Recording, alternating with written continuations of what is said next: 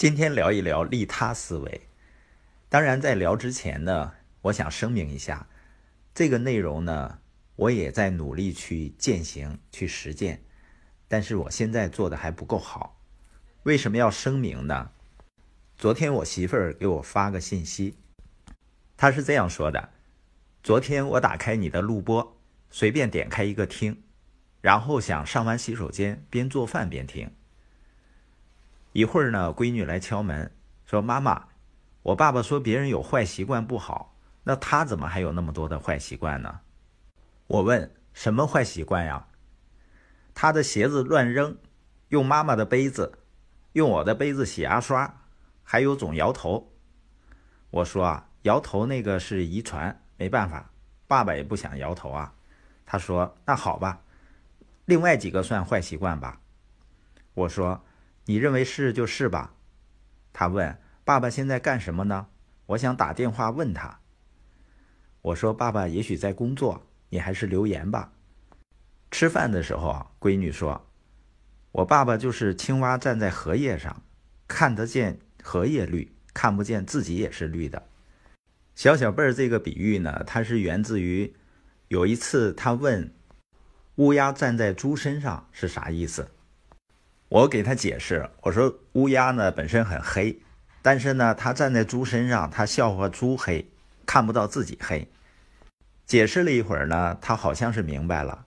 他说那就像青蛙站在荷叶上，看见荷叶绿，看不见自己绿。我通过小小贝儿这件事儿呢，我真的清楚的意识到了，人们真的不听你怎么说，他看你怎么做。所以呢，在聊到要实践。利他思维的时候呢，我要事先声明一下，我做的呢还不够好。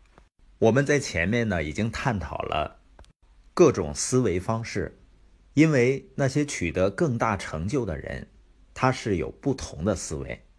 那今天探讨的利他思维呢，它可以用另一种方式改变你的人生，它甚至可以重新定义你对成功的看法，或者换句话说呢，利他思维。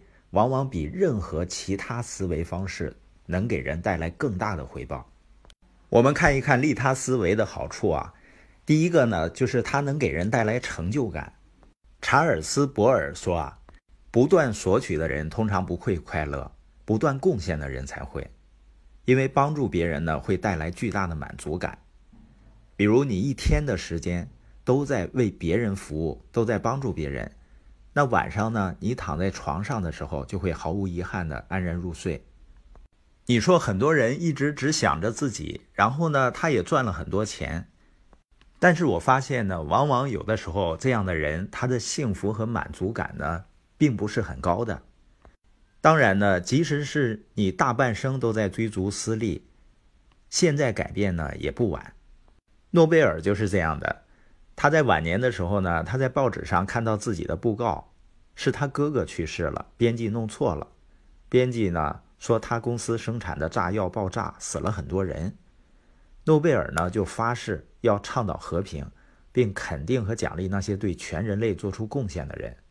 这就是诺贝尔奖的由来。我这次在哈尔滨呢。聆听了曾经受到过习大大接见的中国极地研究中心原副总指挥汪海浪的分享，他讲了呢他的六次南极科考的惊心动魄的故事。第二天早晨呢，我们一块儿用早餐，又聊了很多。在交流的过程中呢，我能感受到他内心满满的成就感和自豪感。利他式思维第二个好处呢，就是能够为别人增加价值。斯坦利呢曾经在杂志上发表过一篇文章，这样定义成功的：获得成功的人就是好好生活、笑口常开、多给予别人爱的人，是享受着另一半的信任、智者的尊重和孩子们爱戴的人，是尽职尽责地完成了自己本职工作的人，是把世界改造的。